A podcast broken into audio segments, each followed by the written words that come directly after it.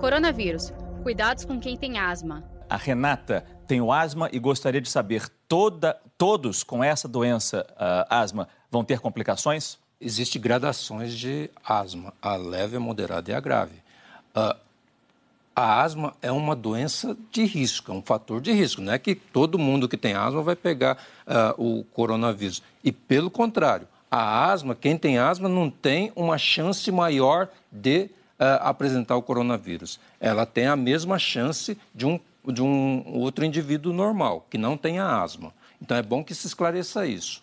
Segundo, se uh, todos uh, os pacientes asmáticos que pegaram o coronavírus vão ter complicações, vai respeitar também essa gradação. O paciente mais leve tem menor chance de ter uma crise grave, ter que ser internado e tudo mais, ao contrário do paciente grave. Saiba mais em g1.com.br barra coronavírus.